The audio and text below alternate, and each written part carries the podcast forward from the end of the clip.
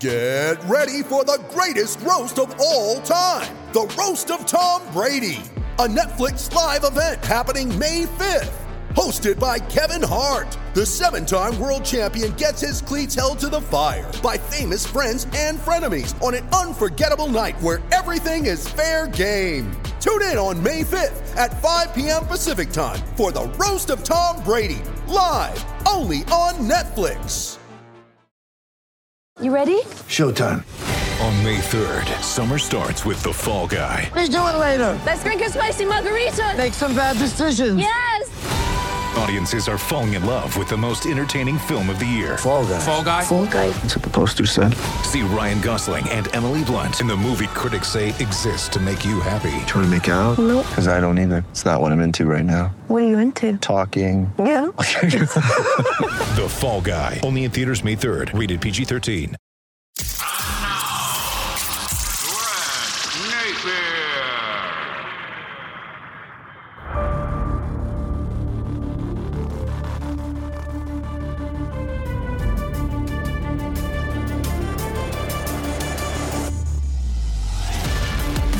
Well, I hope everybody had a wonderful Thanksgiving. Obviously, uh, different times. Uh, I have talked to many of my friends who said they could not get together with as many family members as they would have liked. Uh, here's the good news, all right? 34 days left in this awful year of 2020. We're all doing things differently, but I think yesterday was truly a day of reflection and truly a day of thanks. And Thanksgiving every year has tremendous meaning. But maybe this year, 2020, it had that extra meaning. Maybe we're doing more reflecting on our lives and others and where we're heading as we hopefully in 2021 stem the tide uh, on this awful pandemic. But I want to give you uh, a a couple of things that I'm really thankful for. I was reading Jim Gray's new book, Talking to Goats. And by the way, it's a fabulous book. It's an incredible, incredible book. And in the book, at the end, in his acknowledgments, uh, he thanked so many people that have been so influential in his career. And again, his book is marvelous. I, I really suggest you picking up. Again, it's called Talking uh, to Goats. And Jim Gray, uh, you know, I, if I didn't know Jim, I would say the book could nowhere, no way, shape, or form be true because the stories are just so unbelievable. But I know Jim, and I've been around Jim, and so I know that the stories are true. Uh, like that's just that's Jim Gray. The the the contacts, the stories, uh, his life story is incredible. But again, he was, you know, very thankful and gave a lot of people their due credit uh, in the book. So I want to start off by saying, first of all, I'm just thankful for you and the support that you've given me over the years and on this podcast. I started this podcast at the beginning of October. Uh, I'm getting tremendous feedback. And by the way, I appreciate the comments. I appreciate the feedback. I appreciate the fact, and I am thankful that you subscribe and that you have passed the word on to your friends. And I would encourage you to do that. I'm grateful and I'm thankful for my loyal sponsors, such as Roy McGovern with Roy's Umbrella. I, can't thank him enough, Scott Robbins and his company, and New Works Plumbing. I can't thank Bill Schwartz enough from the Home Theater Company, who has been with me since 1995. Uh, I'm a big believer in loyalty, and I've got some real loyal people uh, behind me, but nobody more loyal than you. Nobody more loyal than my listeners, my supporters, my followers. And for that, uh, I am gratefully, gratefully uh, thankful. I'm very, very thankful. Trust me, I am very thankful. This podcast is brought to you by Roy's Umbrella. And I talk about loyalty. I've gotten to know Roy. I've worked with Roy for a number of years on my home loans. And the rates are so low right now. And a lot of people have their house on the market or they're thinking of doing a refi. I want you to spend a moment and check out the website, roysumbrella.com. You're going to love what you see. All right. Not only will you get that low rate, okay, on your home loan, there's going to be no tricks, there's going to be no nonsense, and no extra charges. Roy and his staff, they're going to get to know you. That's the way they do business. And you're going to feel like at the end of the process, well, I've got new friends at Roy's Umbrella because that's how they operate. Just go to roysumbrella.com. That's roysumbrella.com. So on the podcast today, uh, I'm just going to tell you a few things that I'm really thankful for and uh, things that have really impacted my life. And some of these stories you have heard, uh, others you have not heard. But I think we all, regardless of what walk of life we're in, those of you that are in school, you're on your way, hopefully, to a very nice career. Doesn't have to be a career where you're making millions of dollars, because after all, if you don't wake up happy every day, then what good is it? And that's one of the messages I always give to our youth when I speak at schools or I run into uh, young people or they reach out to me via email, whatever the case may be. I'm like, you know, you go to school beginning in what? Nursery school, kindergarten, then you go to school for 12 years, and then hopefully you go to college for four years, and some go on past that and get their master's or they become a doctor or an attorney, whatever the case may be. But then you work for what? 30, 35, 40 years? And I always tell people this don't wake up unhappy every day. All right? Don't wake up unhappy every day. Do something that you like to do. Don't do something that, oh, gee, that's going to make me a lot of money. No, do something that you really enjoy doing. All right. And I was fortunate growing up outside of New York City on Long Island. And I'm so thankful that my father introduced me to sports at such an early age. You've heard in the past we had season tickets to the Giants and the Jets. I was at an NFL game every Sunday beginning at age three. I got a chance to see Jim Brown play in person. I got a chance to see Bob Hayes and Roger Staubach. You know, I got a chance to see Gale Sayers. I got a chance to watch Johnny Unitas, Joe Namath. I got a chance to watch Fran Tarkenton. I got a chance to watch so many incredible Hall of Famers growing up. And there was nothing like going to an NFL game every Sunday. And really, every Sunday I was at a game. And my love for sports started to grow. We would go to New York Ranger games on Sunday afternoons. My dad would surprise me and my brother. He would take us to football games at West Point. He would take us to basketball games at the Merchant Marine Academy at Kings Point. You know, we were always, you know, at games. And of course, you know, my brother and I were always playing sports. Uh, both he and I played football and lacrosse in high school. My brother actually played football and lacrosse in college. But I'm so thankful that I had a father that introduced me to not only the mainstream sports, but used to take us to the Millrose games every year at Madison Square Garden to watch some of the great track and field athletes. Uh, I remember as a kid, my dad surprising us with the uh, holiday festival at Madison Square Garden when LSU was playing. And Pete Maravich, incredible. Pistol Pete of LSU came out onto the floor at Madison Square Garden and put on a dribbling exhibition before anybody was out on the floor. Incredible. I remember being at the NHL All Star game. My dad surprised me and my brother with tickets for that. And I remember Bobby Orr slipping on the ice as he was being introduced to the crowd.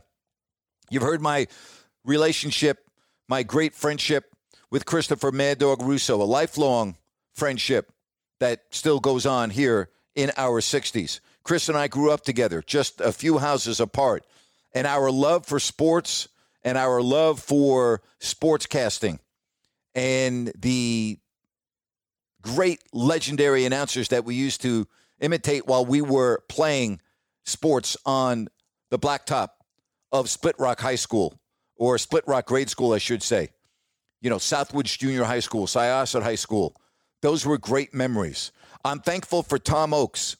Tom Oakes, who I met in junior high school, and he and his family were so well connected with the McGuire family. Al McGuire, Dick McGuire, Frank McGuire. I used to see Dick McGuire at high school games everywhere. I used to think there was more than one Dick McGuire because he was everywhere.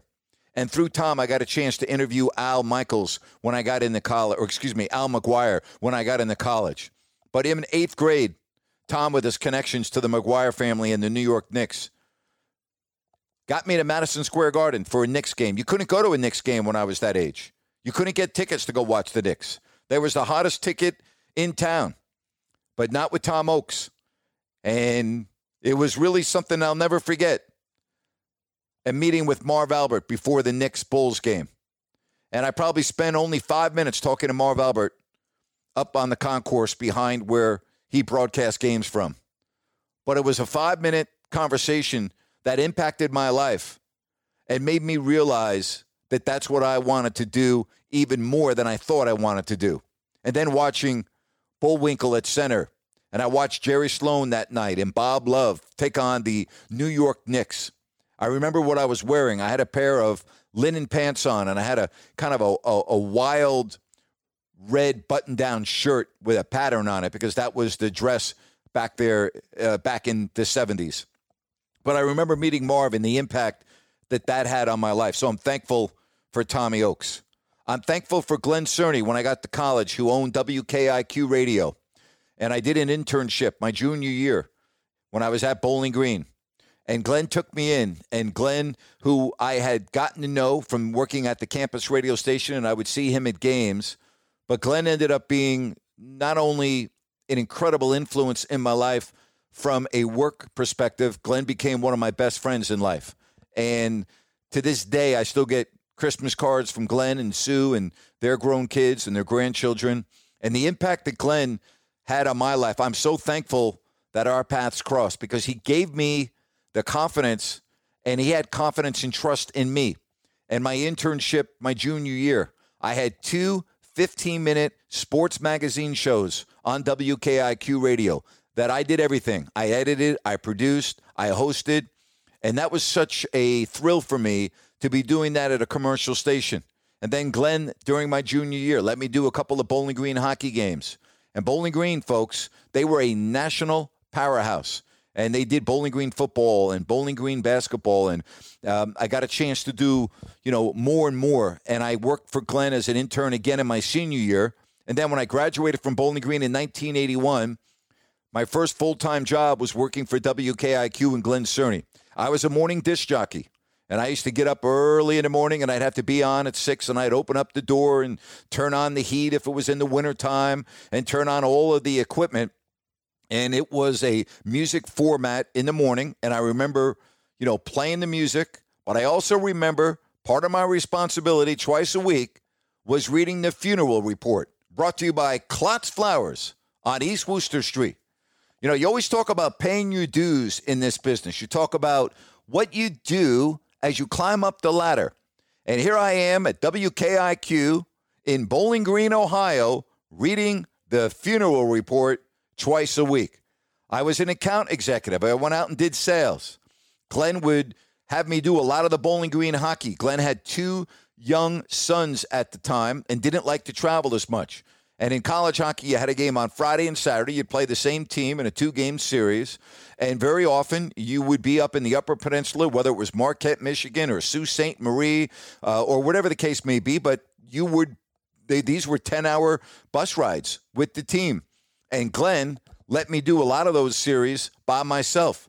And I would go to the station and I would pack up all of the equipment and I would check and I would double check and I would triple check because, hey, the last thing you want to do is get to a location and not have the right equipment. And you know, we would check into the hotel with the team on Thursday. And you know what? Friday, I would ride over with the team on the bus. And this was so exciting for me.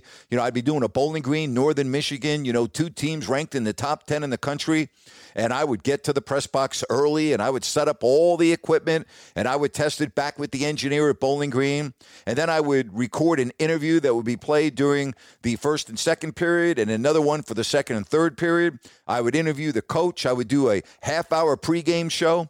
I would do all the play by play. I didn't have anybody as an analyst. I was truly a one man band. Set up the equipment and announced the pregame, the first, second, and third period, in between periods, and the postgame show. And did that on Friday and Saturday. And to this day, that's one of the most enjoyable times of my life in broadcasting sports because you were truly a one man band. And Bowling Green was a national powerhouse, and there were a lot of people that were listening to those games back in Bowling Green. And so I'm grateful for Glenn Cerny who gave me an opportunity to advance my career when probably there weren't I, I just would say I was the youngest by far at the station. I'll just leave it at that. I'm thankful for meeting Vic Piano through my father, who was the owner of the Mizlou Television Network. The Mizlou Television Network was ESPN before ESPN became a thing. And he put me in touch with the executive producer, Bill Schwing. And Bowling Green in 1983 made it to the California Bowl against Fresno State. And again, I was still at WKIQ at the time. And we did all three sports at WKIQ, but we were not the official station for football. We were for basketball and we were for hockey, but we weren't for football. So we weren't doing the game in Fresno. But I got in touch with Bill Schwing and I said, I'm going to be out in Fresno. They were doing the game, and I'm thinking, okay, I'm going to just throw the dice here. And he said, Well, we're going to be meeting at this hotel. You know, be there at six o'clock on Friday.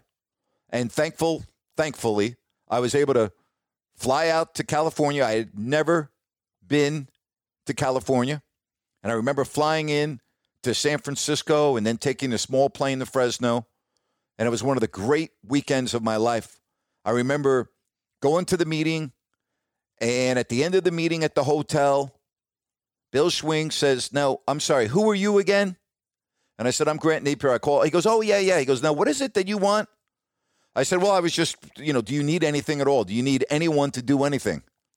And he said, You mean on the air? And I said, Well, whatever you need. I'm happy to do anything. I flew out here and, you know, anything I can do. And he said, Well, you know, you know, this is a big business and this is national TV. And I said, Yes, I completely understand. And he goes, Well, you know, actually, I do need someone to do, you know, two segments at halftime. I would like to give my play by play announcer, Howard David, who was he's had a tremendous career. At one time, he did Monday Night Football on Westwood One. He was the voice of the Celtics for a couple of years, the Nets. Um, but Howard David was doing the play-by-play. Said, "I'd like to give Howard a break at halftime." He said, "Listen, tomorrow, get to the game three hours ahead of time, and I'm going to give you an audition. And if you're good, then you can do the halftime. And if not, he goes, "Hey, I'm running a business here." I said, "Hey," I said, "You know, Bill, if I'm not good enough to go on your network, then I completely understand." And I got to the game four hours ahead of time. And they had a lot of technical problems. And they couldn't give me an audition.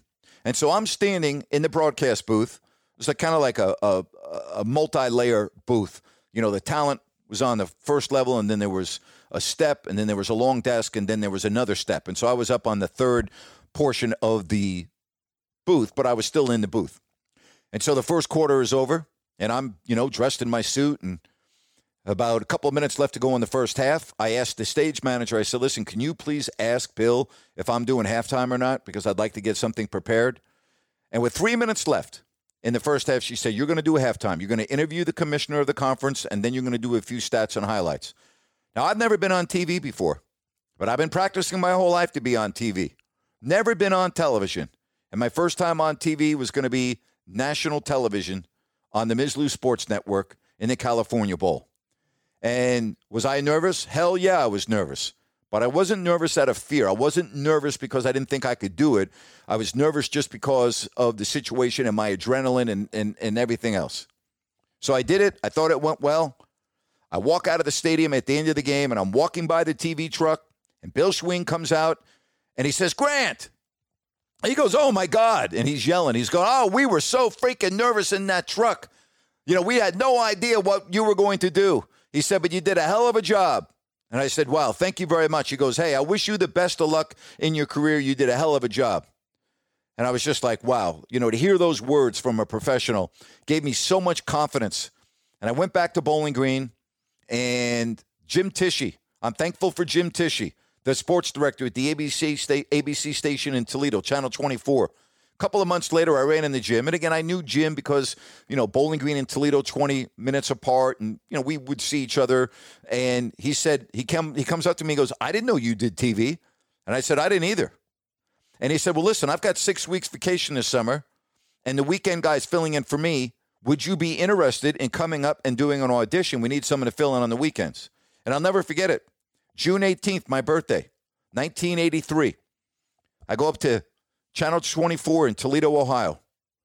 And I walk in, and the news director says, Write a couple of scripts, and then we'll meet you in the studio. And I'm thinking, wow, I don't use scripts. You know, I ad lib everything I do. I, I don't write. I mean, I really don't. I had a tough time even getting past, you know, English 101 at Bowling Green because I hate writing. I'm just not a writer. Even scripts. You know, everything I've done on the radio throughout my career and TV, I don't write things down. I like to ad lib, I like to wing it. And so I write the scripts and I walk into the studio and I sit down at the desk and the teleprompter is run by the anchor with your foot and a foot pedal, kind of like an old fashioned sewing machine, I guess. And I'm like, oh my gosh, not only do I have to read the scripts, I have to work the damn teleprompter with my foot.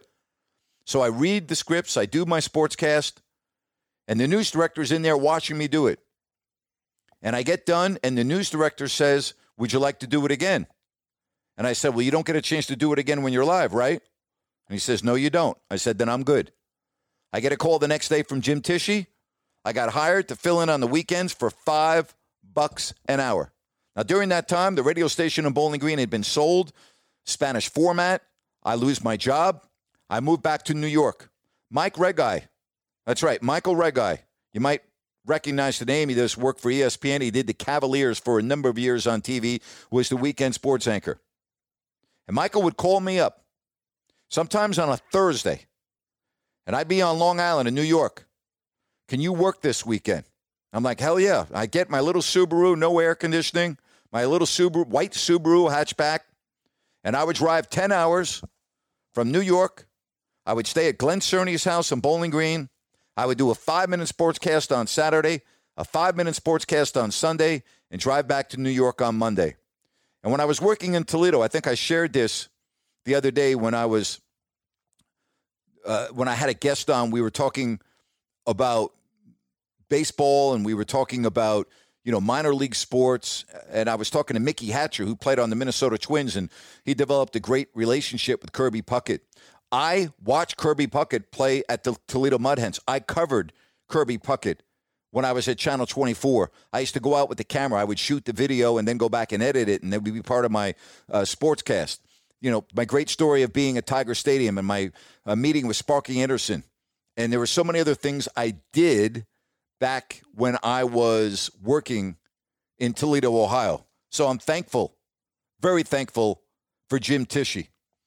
I worked for a year filling in whenever they needed me. And then that next summer, George McPhee, the president of hockey operations for Vegas, former New York Ranger, George and I roomed together. George was the Hobey Baker Award winner at Bowling Green, which is the equivalent of the Heisman. And he went on and played in the NHL for a number of years, many of those years with the Rangers. And so I left Long Island, and George and I rented an apartment in Bowling Green because he needed a place to work out. And every morning we would get up and go to the gym and go to the track.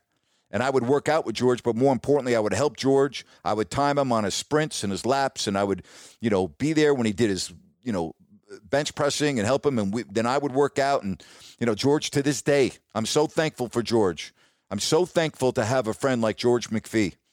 And that summer, and we lived together for two summers, but those summers were some of the most memorable times in my life.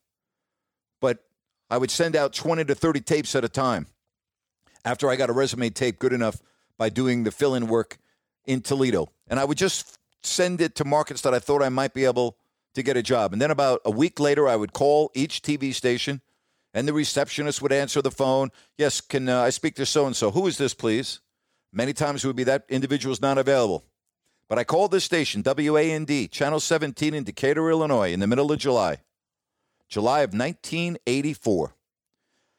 Lady answers the phone. I said, uh, Yes, is uh, Mr. Westbrook available, please? Uh, who's calling? Uh, my name is Grant Napier. Hang on. All of a sudden, Westbrook here. I said, Mr. Westbrook, how are you? My name is Grant Napier. He goes, Grant Napier. He goes, I literally just looked at your tape this morning. We just had a sports guy tell me he's leaving. I like your tape. He goes, Are you available for an interview? I said, Absolutely. I got my car the next day. Wasn't that far uh, from Bowling Green to Decatur, Illinois. And quite frankly, I, I can't remember, but it wasn't like, you know, out of this world.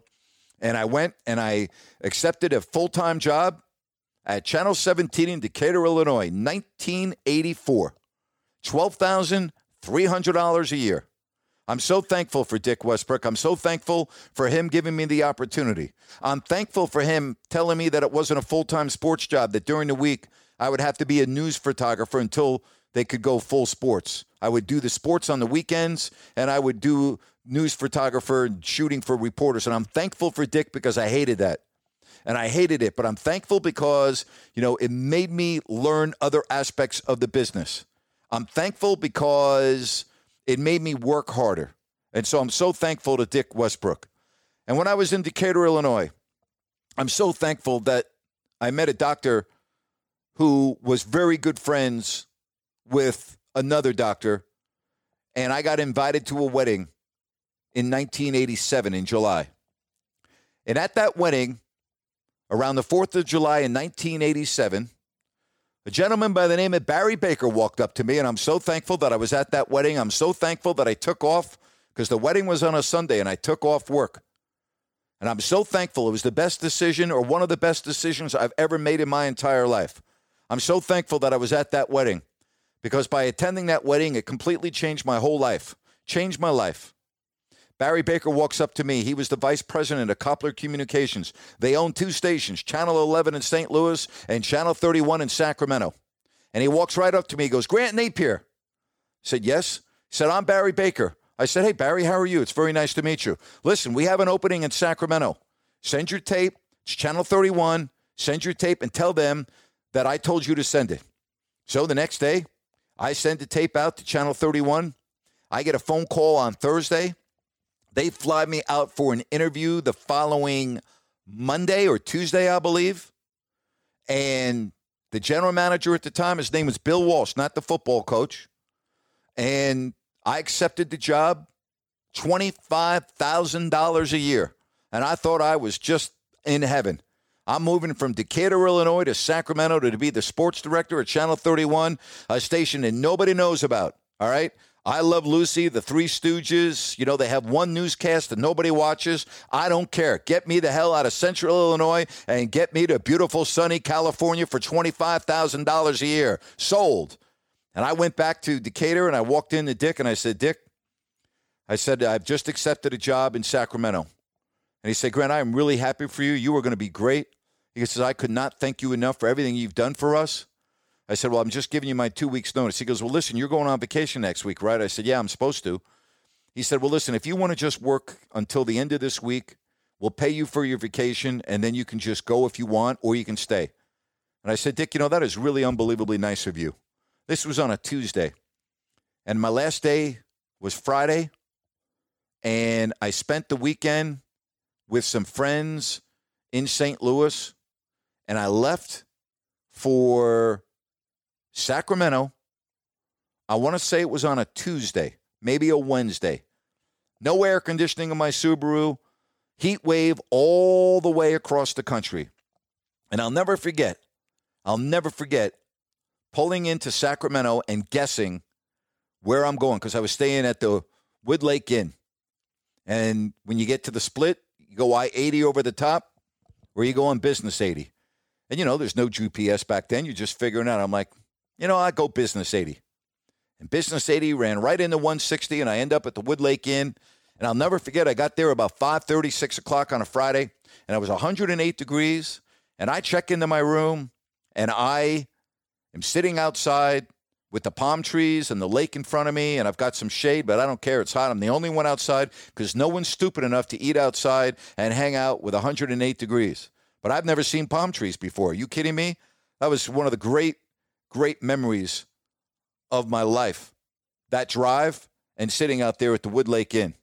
I'm thankful for Elliot Cherchinsky, who became the general manager that year in December at Channel 31. Elliot called me into his office and he said, Listen, uh, we're going to try to get the Kings game. So, have you ever done basketball before? I said, Yes, since I was eight or nine years old. He goes, No, come on. I said, Elliot, I've been doing basketball ever since I could walk. Yes, I can do basketball. I've done basketball my whole life. He said, Well, listen, if we get the games, I would like you to do them, but it's not up to me, it's up to the Kings. The first three years, the games were on Channel 13, and the guy that did the games, dear friend of mine, Tom Curran, who I ended up working with later, as a, he moved from sports into news as an anchor, and just one of the great, great human beings you'd ever want to meet. Well, a little bit later on that year, Elliot calls me into his office and he says, We won the rights. We got the Kings starting this year. And my heart sunk. And he said, Well, listen, he goes, I've got to run this through the Kings. I want you to do the games. But he goes, They've got to approve it. And I think I've told this story many times. That year, probably around the second or third week of December, I had sent a handwritten note to Joe Axelson, the Kings general manager, because I just wanted to thank Joe. I wanted just to thank him that I had come from Illinois. I had only been in Sacramento for six months, and Julie Fye, the media relations director with the Kings, and everyone else was so nice to me, even though I knew that I worked on a station and nobody watched. And I don't even know if Joe knew who I was, but I sent a handwritten note to Joe Axelson thanking him for his staff and how well they treated me. And I said in the letter, I sure hope the people of Sacramento realize how lucky they are to have this team here. It reminds me of where I just came from, and that's covering the Big Ten. Well, about a week later, after Elliot told me they won the rights to the Kings, he calls me into his office. And I walk into his office, and he said, um, I've got some good news for you. He said, You're the new television announcer for the Sacramento Kings. And I can't even begin to tell you what my emotions were. But I walked out of Elliot's office and I walked to the nearest phone and I called my father. And it was the greatest conversation I've ever had with my dad because my dad and I and my brother, we grew up at games, watching sports. And for me to call my father and tell him that I was going to be the announcer in the NBA. Um, we both broke down on the phone. It's hard for me to even talk about it now, to be honest with you. When I say it's hard, it it, it brings tears to my eyes. And so I'm so eh, I'm so grateful and thankful for Elliot Trushinsky, who started my path to 32 years of announcing NBA basketball. And I'm so thankful to Jerry Reynolds, who to this day is a dear friend of mine. He's family to me. I met Jerry about, oh, I guess a month after I had been in Sacramento at a restaurant on Northgate Boulevard. And I'll never forget walking into the restaurant and Bill Russell's there and Willis Reed, who was an idol of mine. And I couldn't believe it. I couldn't believe I was in the same room with Bill Russell and Willis Reed. And little did I know that I would, number one, be doing the Kings games the following year but that Jerry would be such a prominent part in my career, such an influential person in my life. And to this day, um, Jerry and I talk once or twice a week. And knowing Jerry and doing the games with Jerry for the 20 years or however long we did them was a thrill and an honor. And we laughed off the air, we laughed on the air. And the one thing I will miss more than anything is not being able to do one more game with Jerry Reynolds. Because I think that, and I, I hate to pat myself on the back here, the fans of Sacramento deserve that. They deserve a sign off one more time with Jerry. And I'll even include myself, but I, I hate I hate, you know, putting myself in there. But that that's that's what should have happened. And it's a damn shame that it didn't.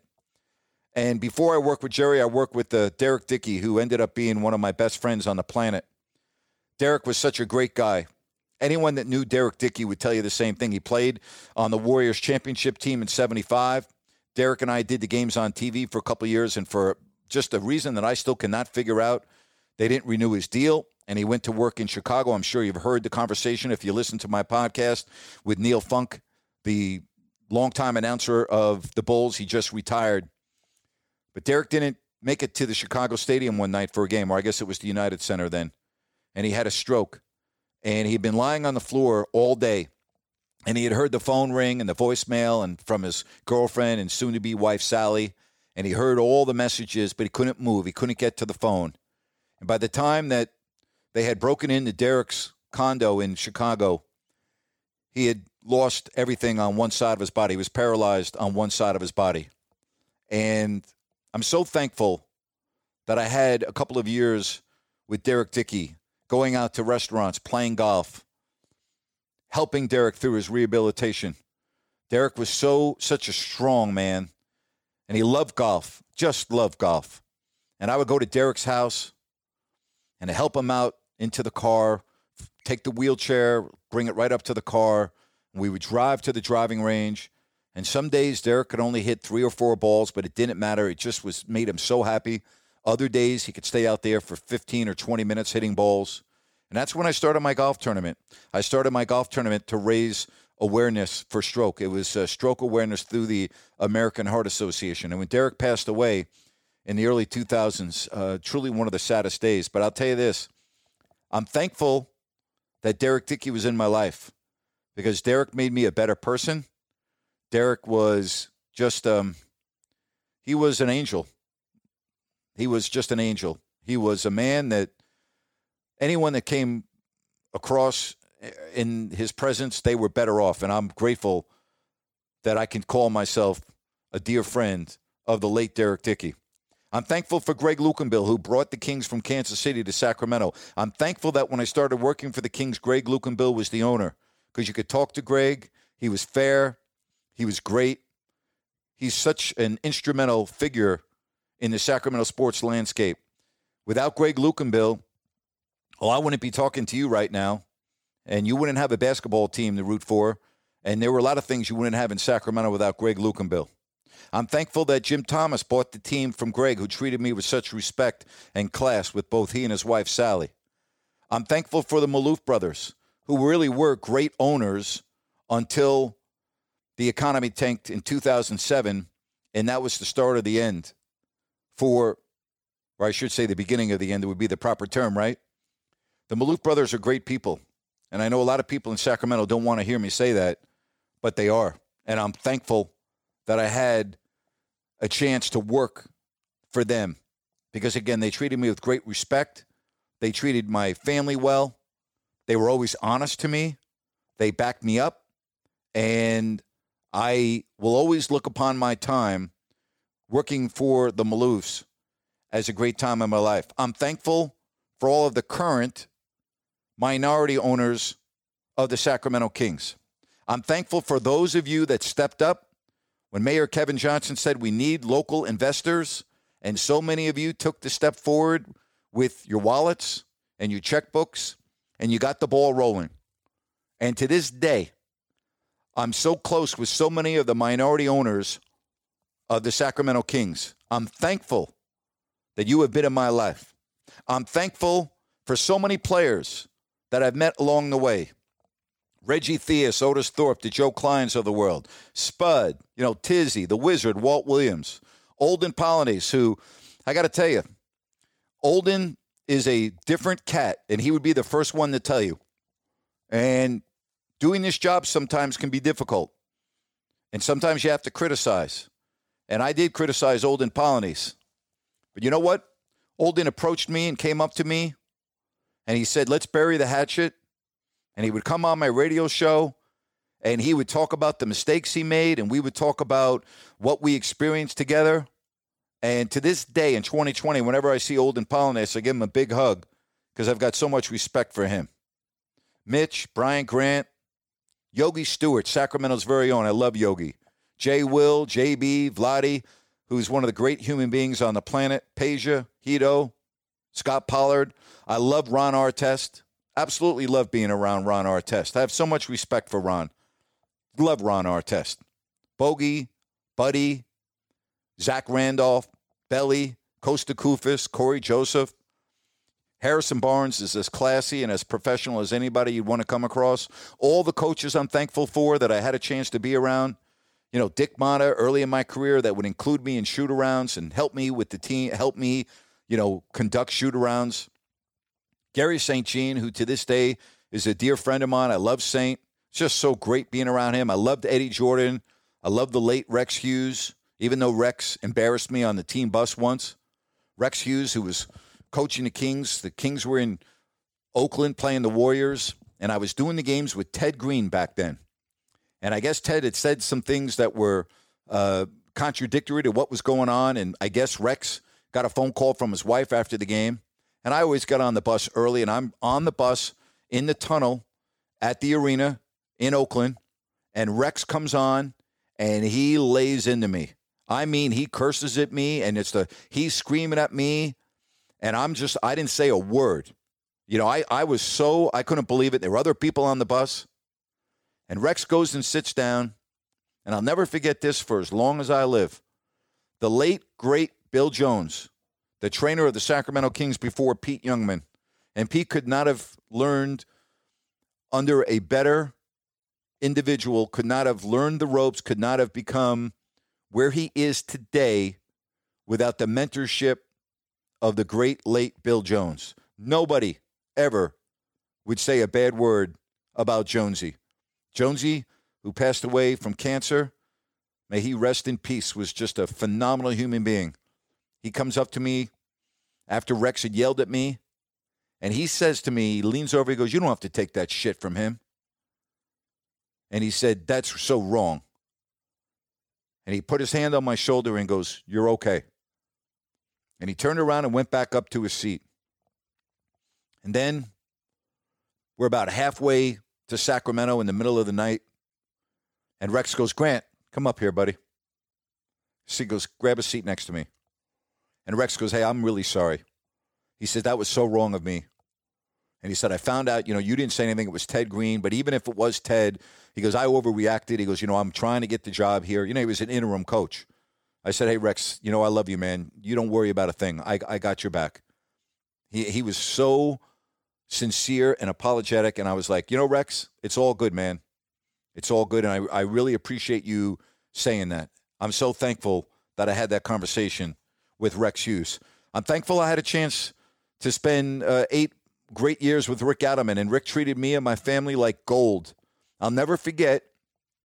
The Kings had two games before the All Star break games at Milwaukee and at Detroit. And my wife at the time was taking my youngest son. We were going to the Bahamas for the All Star break. And I was going to leave from Detroit and would meet them there. And we were going with some other friends as well.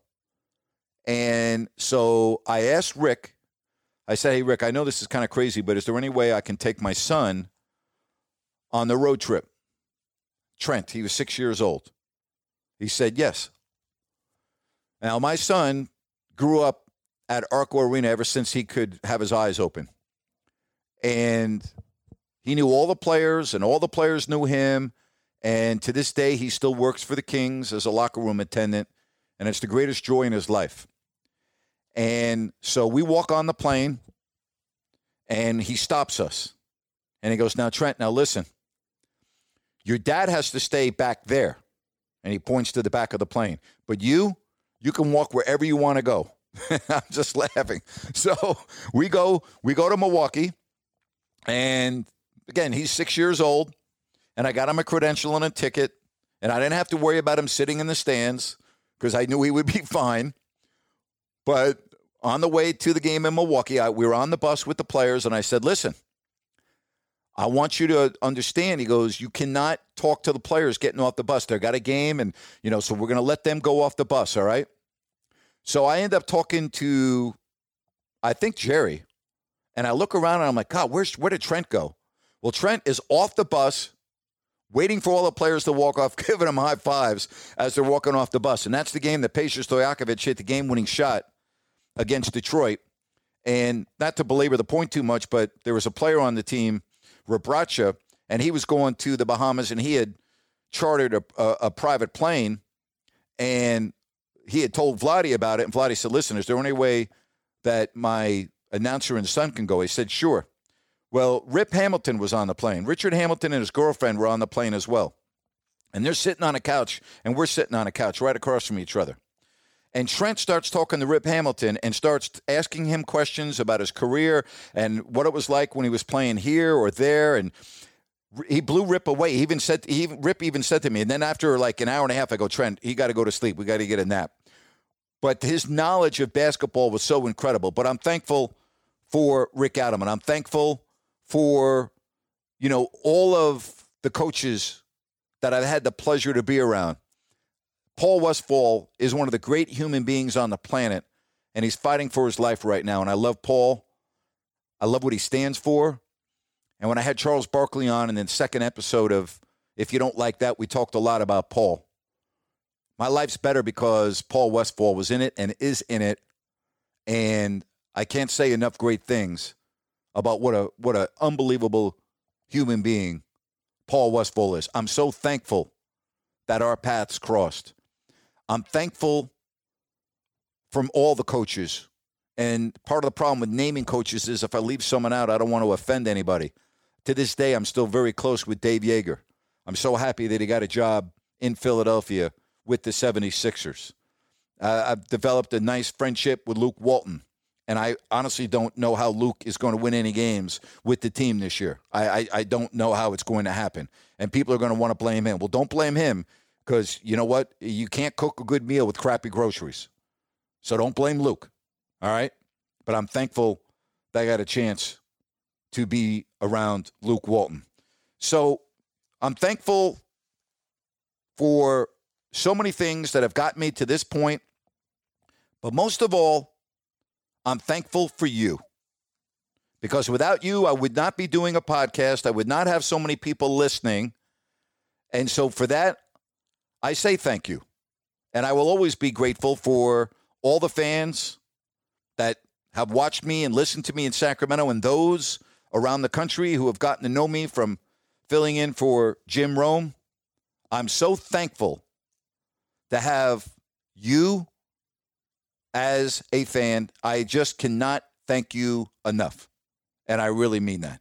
All right. As always, each and every podcast, we like to do some questions and answers, right? Now, I've said this before, and I'm going to let you know because there are some that are listening to the podcast for the first time. If you go to crowdquestion.com, it's very simple. You can ask me a question. All right. So if you want to ask me a question, just log on, sign up. It takes what, a minute? It's not a problem at all. You go to uh, crowdquestion.com. That is crowdquestion.com. All right. Now, some of the questions I will not answer because I don't think that they're they're not proper. All right.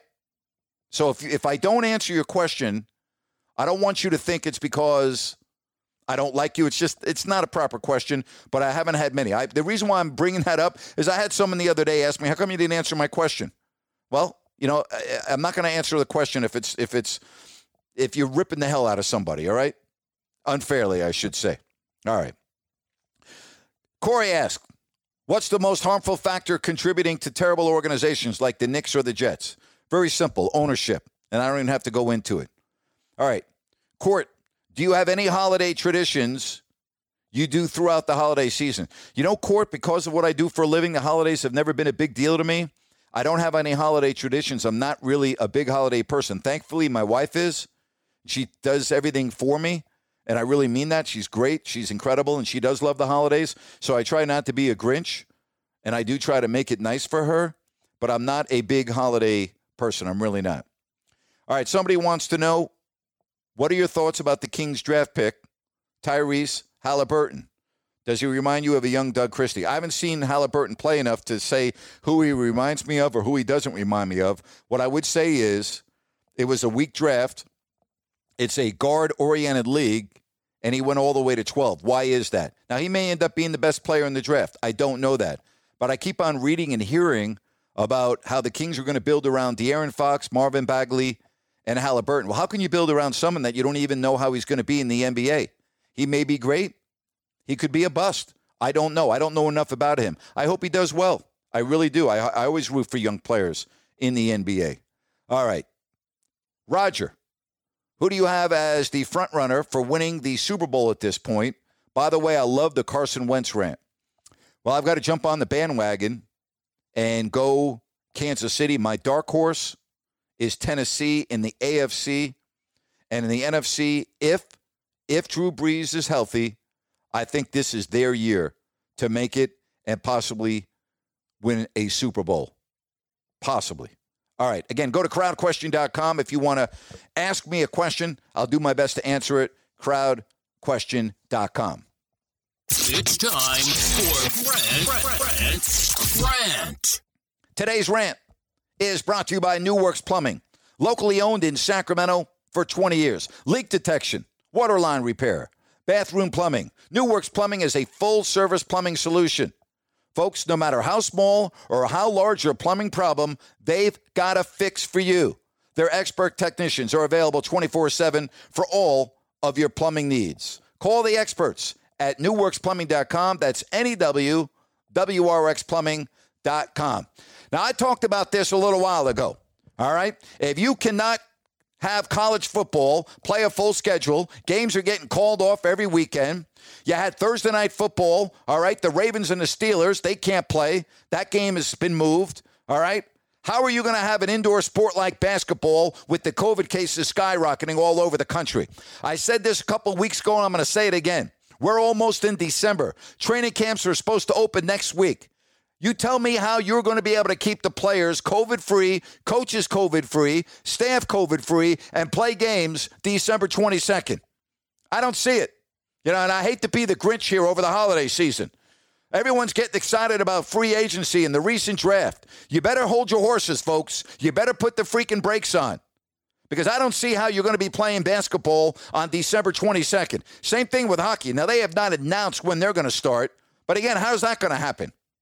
Unless you're playing in a bubble, unless you're going to have at least four bubbles, and by at least four, I mean hockey's talking about that. That's the only possible way I can see this working. I, I just don't see it. I mean, how is it that we are going to look at college football, the NFL, and then you're going to have basketball starting in the middle of the spike everywhere, and until the vaccination is available, this is the way it's going to be. I don't want to be doom and gloom here. I'm just trying to be realistic. I don't see how basketball is going to get up and running on December 22nd. People need to slow down. Everyone's talking about who's going to play on this team, who's going to play on that team. This team's going to be good, this team's going to be bad. You better just hope you have a damn season. That's what you ought to be focusing on right now. And that is my rant for today.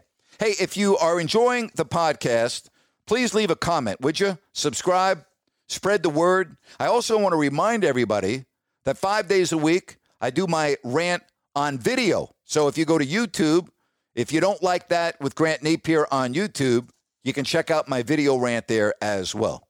Folks, let me wrap this up again by saying I am unbelievably thankful for you. Thank you, thank you, thank you. And as always, thanks for listening to If You Don't Like That with Grant Napear. Bye.